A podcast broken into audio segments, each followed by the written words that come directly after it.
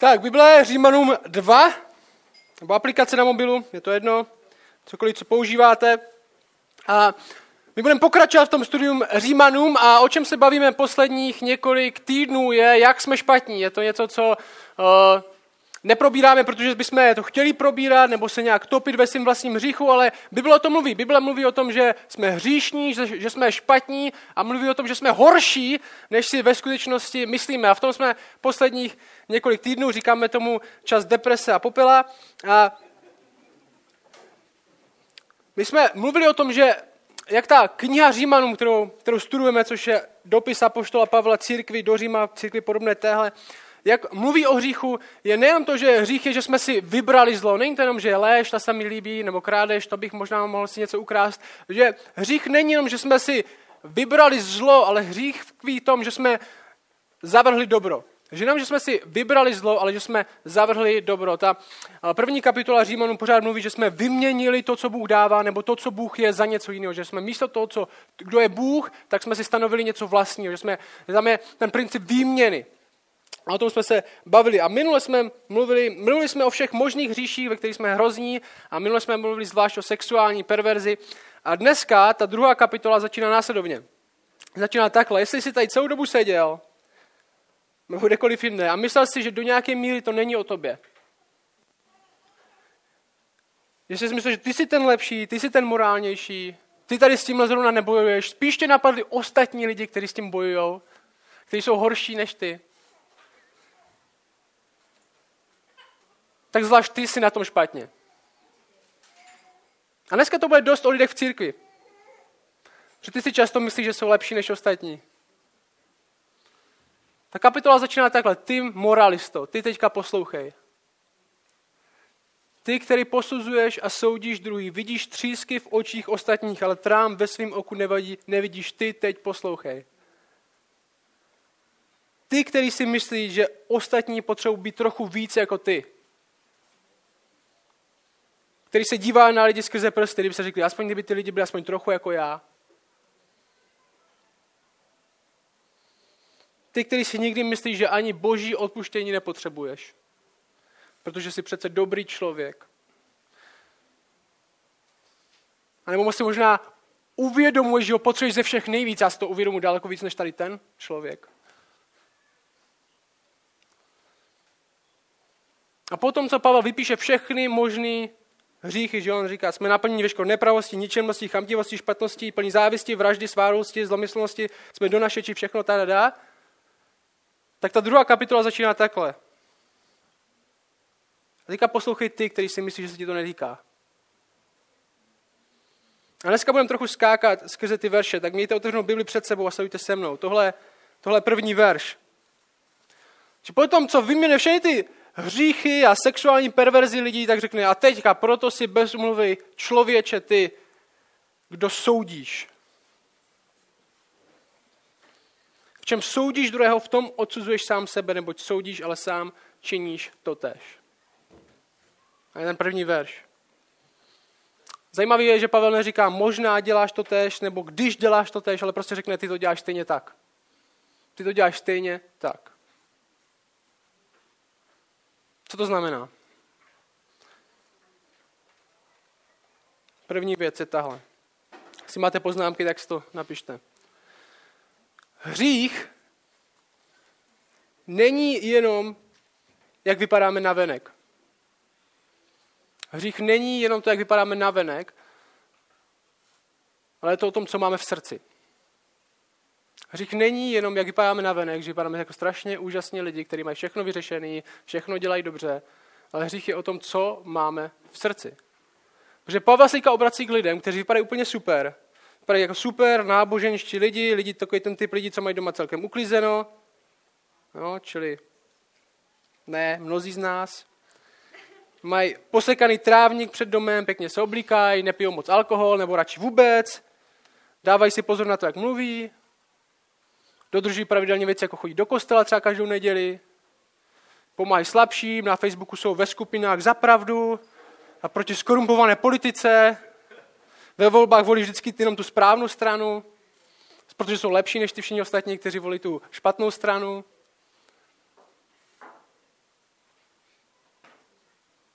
No a to jsou lidi mimo církev a jsou tak lidi, co sedí každou neděli v církvi.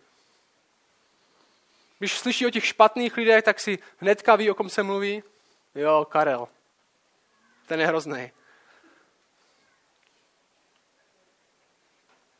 Někteří lidi teďka už napadli ty morální lidi a možná neví, že se mluví o nich. Tyjo. Jo, tam ti jsou, to jsou ty moralisti, já ne. A Pavel jim říká, tak ty si bez omluvy stejně tak. Jak to? Protože Bůh se nedívá jenom na to, co děláme rukama, jak vypadáme navenek před lidma. To nestačí. Bůh se dívá na srdce. Bible nám říká, že Bůh se dívá na srdce. Bůh nás vidí daleko hlouběji, než jak nás vidí ostatní lidi. A náboženští moralisti nebo moralisti celkově dělají věci, aby vypadali dobře před ostatními. A to je cíl. Aby si ostatní o mě mysleli, jsem dobrý, náboženský člověk, že to myslím vážně, jen abych nevypadal zle před nimi. Ale Bůh vidí člověka trochu jinak. A to vám řeknu, to je strašidelný. Proč? Protože v kostele vedle sebe můžou sedět dva lidi a vypadat úplně stejně. Vytkošili na sobě, na čas dokonce přišli oba dva. A jeden z nich je opravdový věřící. A druhý je pořád, Bible říká, synem hněvu, synem satana.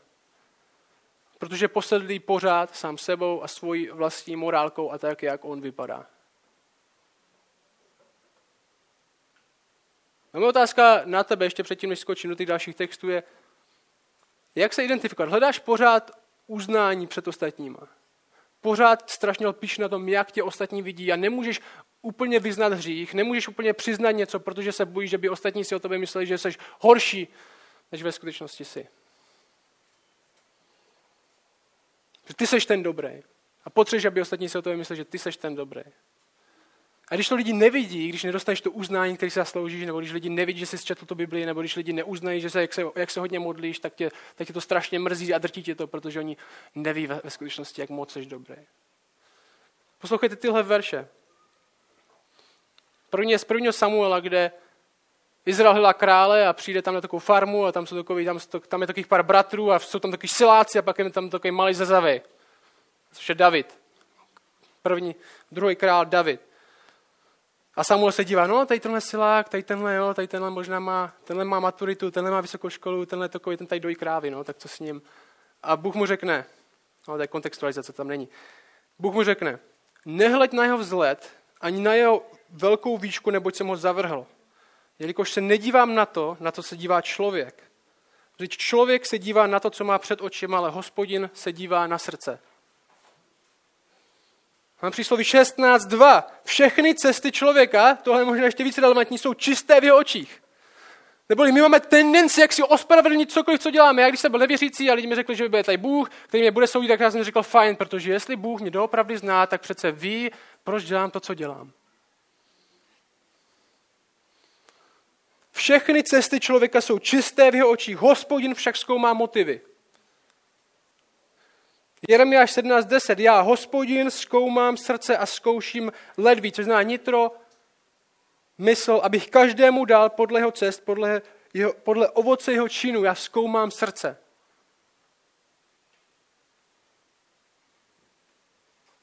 A o naší modloslužbě, což je uctívání jako jiného než Boha, Žálm 44 říká tohle.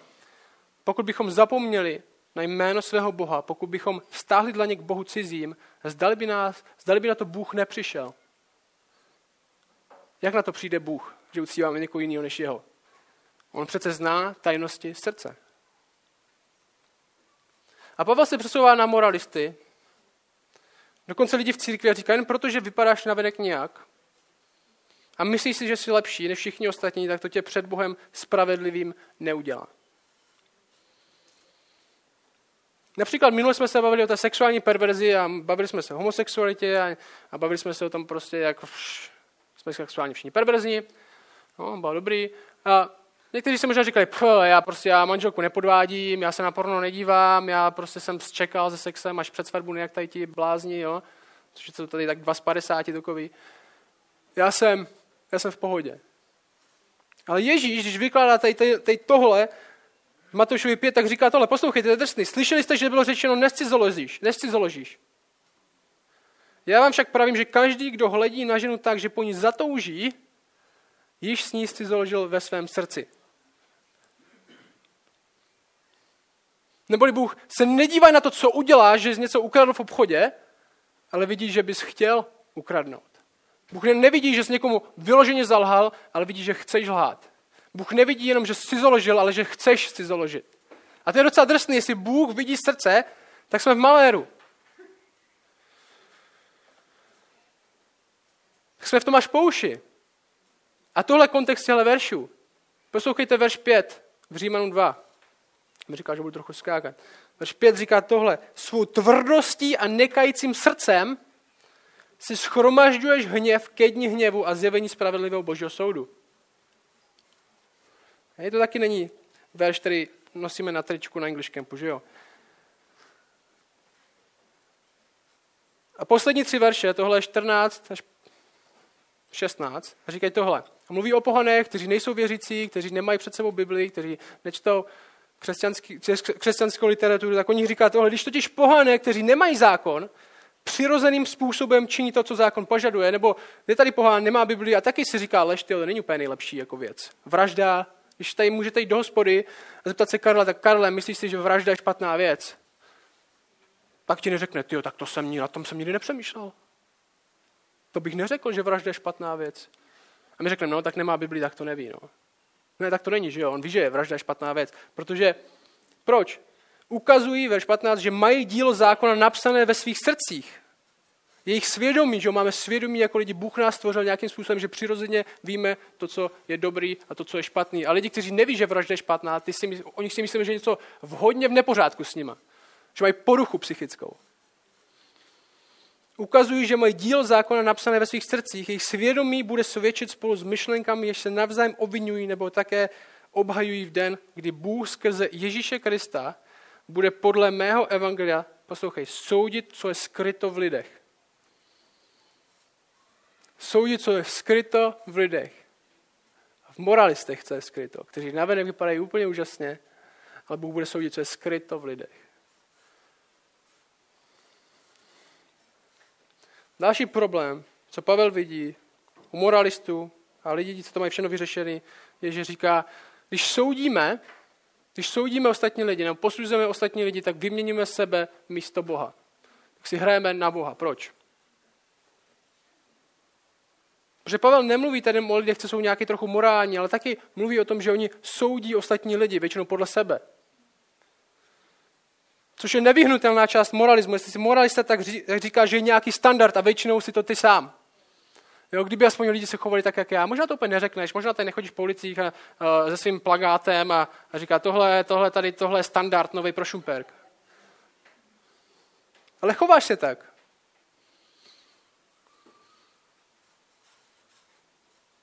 Kdyby aspoň lidi byli jako já, nebo v poslední době identita skupiny, kdyby aspoň tahle skupina byla jak já, by věřili tady tohle v politice, nebo kdyby tady o tomhle se dozvěděli, kdyby byl aspoň jak, jak my, neměli bychom tyhle lidi v politice, bychom, bychom být tolerantní, lepší, pokrokoví. Když soudíme lidi, když soudíme lidi, tak se stavíme do role, která nepatří. Proč? Protože si pleteme to, že my nejsme soudci, ale obžalování. My jako lidi jsme obžalovaní před Bohem. To je naše role. Tam tohle říká, Pavel říká, že princip, proč píše tady tyhle kapitoly, je, aby obvinil lidi. Říká v Římanech 3. My jsme obvinění před soudem. On říká, ty, co soudíš další lidi, si bez omluvy, protože děláš úplně to samý. Vyměňuješ to, kdo je Bůh, sám za sebe. A další brutální věc, které jsme se dotkli, a která souvisí s tím srdcem, je tahle. Bůh bude soudit podle pravdy a bude soudit i věci skryté. Poslouchej to znovu. Bůh bude soudit podle pravdy, podle pravdy a bude soudit i věci skryté. Nejstrašnější věc, kterou můžeme slyšet, je tahle. Bůh je spravedlivý. Proč to nezní tak hrozně? Jo, to je fajn, Bůh je spravedlivý, to je super. Je to super, pokud my jsme spravedliví taky. Ale není to moc super, pokud my jsme nespravedliví. Nejstrašnější věc, kterou můžeme slyšet, je, že Bůh je spravedlivý a soudí spravedlivě. Proč? Protože my jsme nespravedliví. A my jsme ti, kteří mají být souzeni. Ups. Nech to na sebe dopadnout. Bůh bude soudit podle pravdy. Všechno, co je skryté, všechno, o čem ostatní neví, všechny tvoje myšlenky, jako kdybyste jim měli teďka promítnout, na promítačce, kdybychom promítnuli jenom minulý týden, všechno, o čem jsi přemýšlel tady a dali, dali tomu obrázky, tak bys tady nechtěl sedět s náma v téhle místnosti a dívat se na to s náma a Bůh bude takhle soudit celý tvůj život. Podle tvýho svědomí, podle tvého vlastního soudu, jak ty soudíš ostatní. A to bude stačit. Pavel říká, Bůh skrze Ježíše Krista podle mého evangelia bude soudit, co je skryto v lidech. A verše 2 až 3, v té druhé kapitole, ve které jsme říkali následující, víme, že boží soud je podle pravdy. My víme, že boží soud je podle pravdy proti těm, kdo dělají takové věci. Máš za to člověče, který soudíš, nebo který soudíš ty, kdo takové věci dělají, že a sám činíš to tež, že unikneš božímu soudu. To je hypotetická otázka, odpověď neunikneš. Ten princip té otázky zbláznil se natolik, že si myslíš, že unikneš opravdovému soudci, který nesoudí jen podle toho, jak lidi vypadají na venek, ale co ve skutečnosti v nich je. Myslíš, že unikneš, neunikneš. Proto si bez omluvy. Tvoje vlastní svědomí bude stačit. Bůh podle pravdy bude soudit to, co je v srdce. Jeho soud přichází. A to, že ještě nepřišel, Bible říká, úplně známkou trpělivosti, ale zároveň Bible říká, že se schromažďuje jeho hněv nad hříchem. ten schromažďuje hněv. Který dopadne na lidi, kteří si vybrali, že budou uctívat sebe místo něj. Ten verš 5 říká, svou tvrdostí a nekajícným srdcem si schromažďuješ hněv ke dni hněvu a zjevení spravedlivého božího soudu. A tohle téma té kapitoly, a to je třeba pochopit to téma abychom pochopili následující verše, protože verše 6 až 13 se v církvi strašně komolí. Ty verše 6 až 13 říkají, že jsou dva druhy lidí. Poslouchej. On odplatí každému podle jeho skutku. Těm, kteří z vytrvalostí v dobrém skutku hledají slávu, čest a neporušitelnost dá věčný život, avšak těm, kteří jsou sobečtí a neposlouchají pravdu, nejbrž poslouchají nepravost, odplatí hněvem a zuřivostí. Soužení a úzkost padne na duši každého člověka, jenž působí zlo předně na žida, ale i na řeka, avšak sláva, čest a pokoj připadne každému, kdo činí dobro předně židovi a také řekovi. U Boha není přijímání osob. Ti, kdo bez zákona zřešili, bez zákona také zahynou a ti, kdo zřešili pod zákonem, skrze zákon budou souzeni, neboť u Boha nejsou spravedliví ti, kdo zákon slyší, ale ospravedlnění budou ti, kdo jej plní. A někteří vzali tenhle text, tenhle sedm veršů Vytrhli to z kontextu a znamená to, hmm, tak to ve skutečnosti znamená, že jsou dvě skupiny lidí a někde jsou dobří lidi, kteří třeba neznají Boha, ale hodně se snaží, hodně se snaží být dobří lidi, hodně se snaží žít podle svého svědomí a Bůh je nakonec vezme ne, protože důvěřují jemu, ale protože se chovali dobře a tenhle text nám to potvrzuje. Když plníš zákon a jsi to fakt dobrý, tak nemusíš, mít Krista, stačí, když máš dobrý svědomí. Že? Protože ten text vypadá, že to říká. On říká v verši 7. Těm, kteří z vytrvalosti v dobrém skutku hledají slávu a čest a neporušitelnost dá věčný život. A zároveň jsme protestanti, že a my věříme, že jenom skrze víru člověk může stát před Bohem ospravedlněn. Ne víru v sám v sebe, ale víru a důvěru v něj. Tak jak to, že tyhle verše vypadají, že říkají něco jiného? Poslouchej tohle. Římskokatolická církev na svým posledním koncilu, který byl v 60. letech, ve Vatikánu prohlásila tohle. Tohle je ze spisu Lumen Gentium, můžete si to přečíst, v nadpisu o nekřesťanech, no, o nevěřících. Oni prohlásili tohle. Ba i lidé, kteří ještě nepřijali evangelium, jsou různými způsoby zaměřeni k božímu lidu. Patří sem na prvním místě národ, s nímž byla uzavřena smlouva, se mluví o židech, jemuž byla dána zaslíbení a z něhož se zrodil Kristus podle těla. Vyvolený národ, tak drahý Bohu kvůli praotcům, vždyť Bůh nelituje, že něco daroval, ani že někoho povolal. Plán spásy se však vztahuje i na ty, kteří uznávají stvořitele. A mezi nimi především na muslimy, kteří prohlašují, že se drží víry Abrahamovi a klaní se jako my Bohu jedinému, milosrdnému, který bude v poslední den lidi soudit. Bůh není daleko ani od těch, kteří hledají neznámého Boha v mlhavých stopách a obrazech. Vždyť všem dává život, dech a všechno a jako spasitel chce, aby všichni lidé byli spaseni. Věčné spásy mohou totiž dosáhnout všichni, kdo bez vlastní viny neznají Kristovo evangelium, jeho církev, avšak s upřímným srdcem hledají Boha a snaží se pod vlivem milosti skutečně plnit jeho vůli, jaký poznávají z hlasu svědomí. No, a to je výklad těchto veršů, že jo, jejich.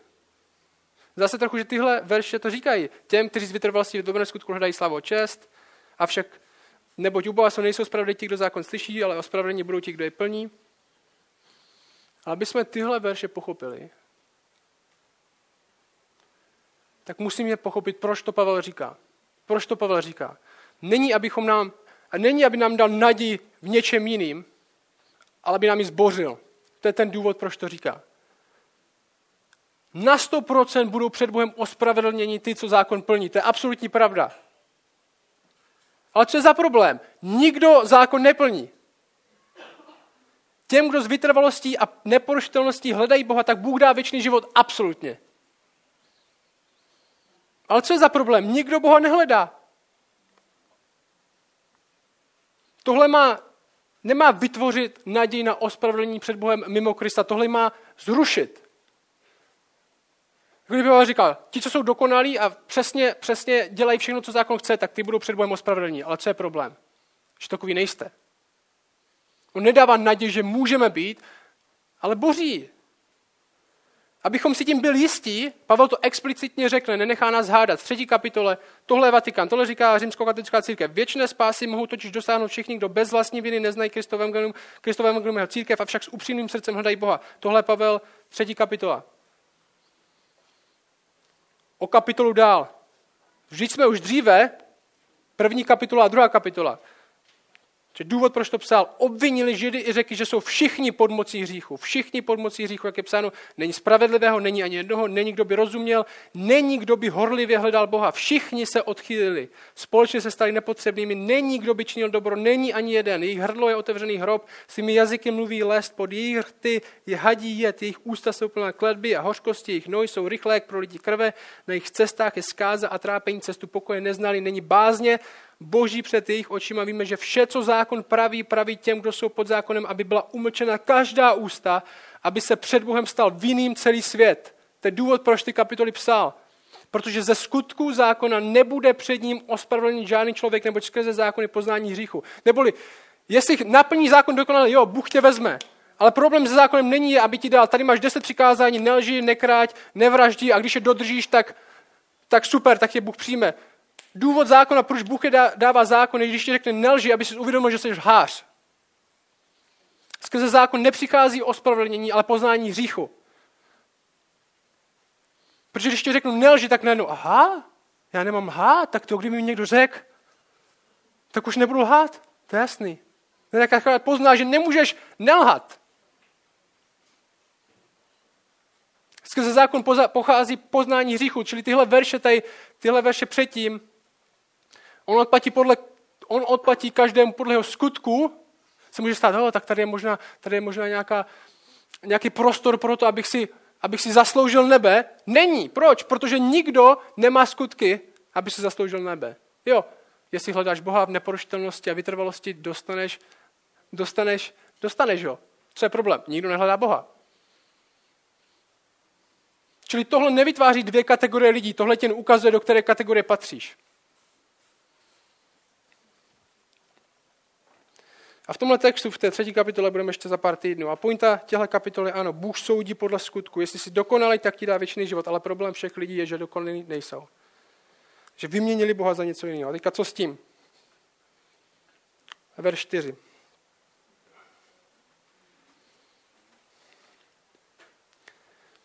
Odpověď je ve verši 4 v té druhé kapitole. Co s tím?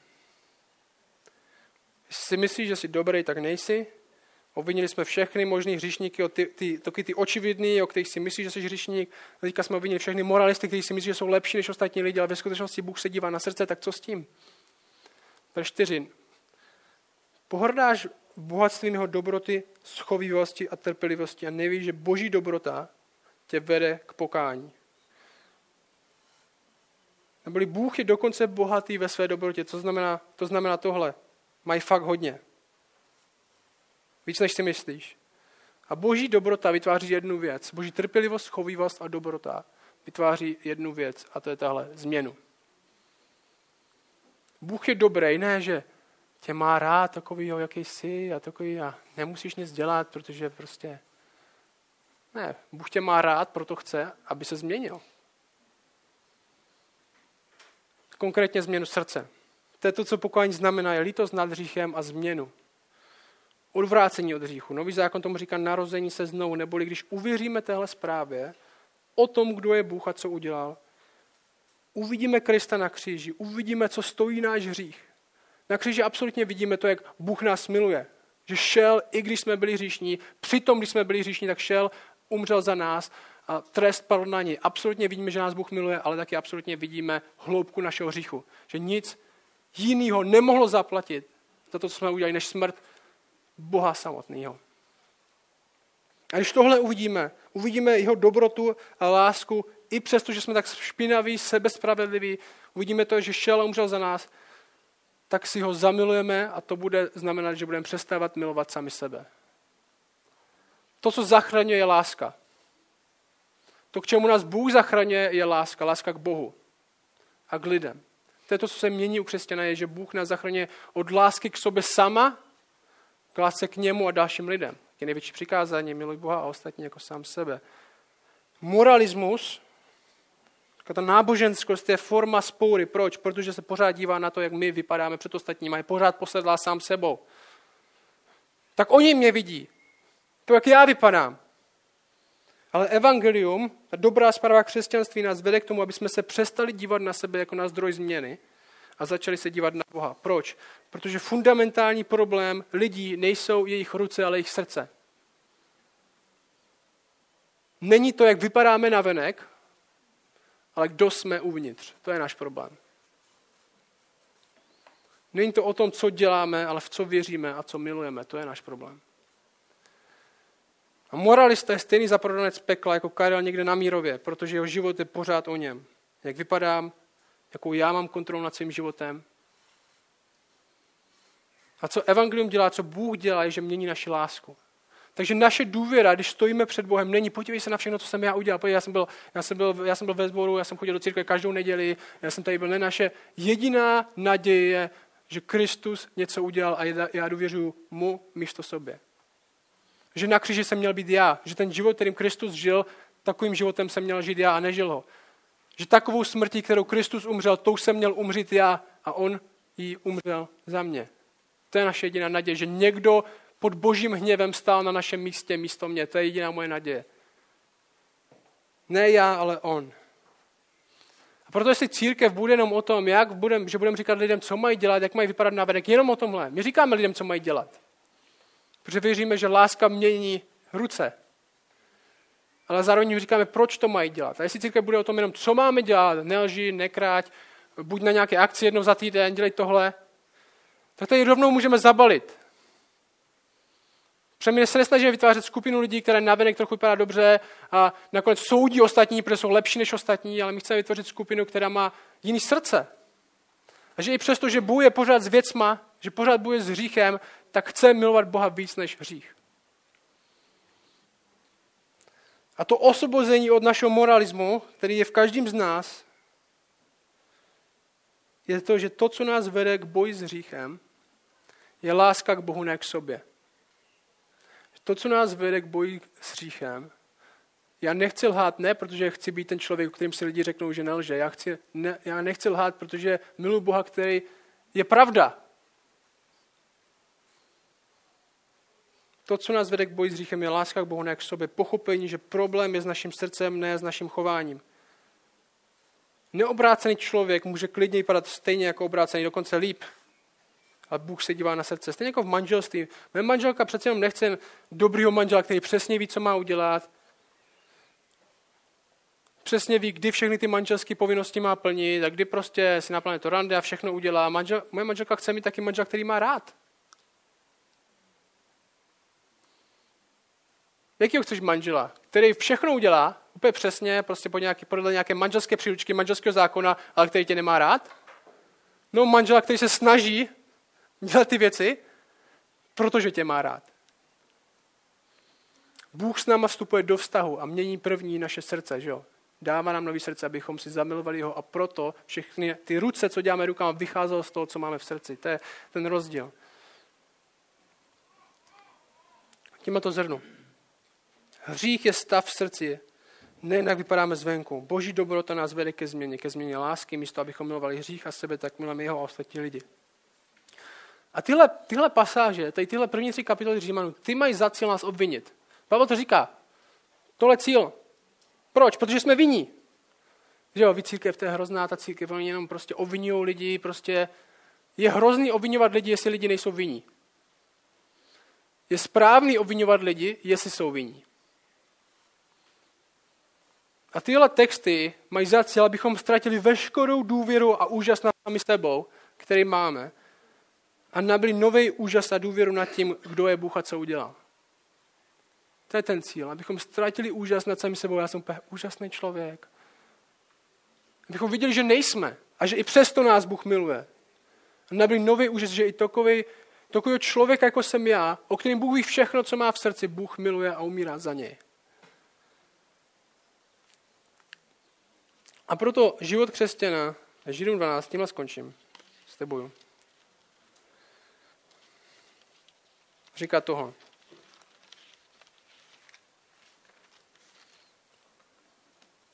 Říká křesťanům.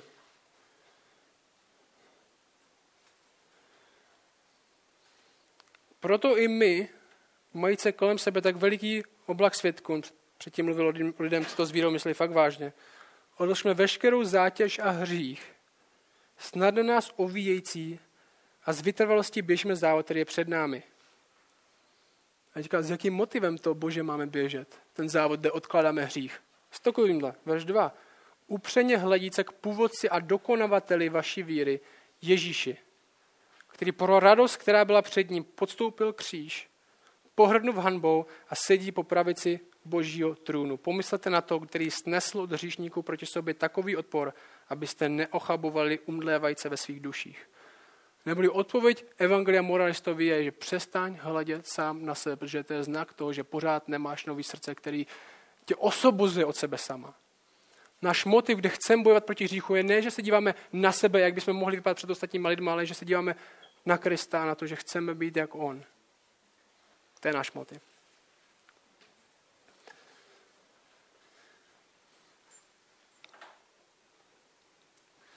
Protože my nemůžeme ani slova vyjádřit, co znamená to, že jsi umřel a že máš rád takový lidi, jako jsme my.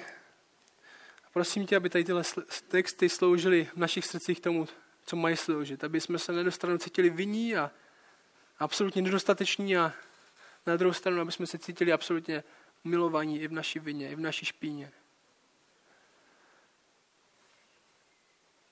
A tak tě prosím, abys nás měnil. Ne protože přijímáš jenom dobrý lidi, ale protože my chceme být jako ty. Chceme mít stejnou lásku, stejnou milost. Chceme žít v pravdě. Nechceme hrát divadlo před tebou, jak jsme úžasní. A chceme se zbavit veškeré naděje na to, jak my jsme úžasní a nabít novou naději nad tím, jak úžasný jsi ty. Amen.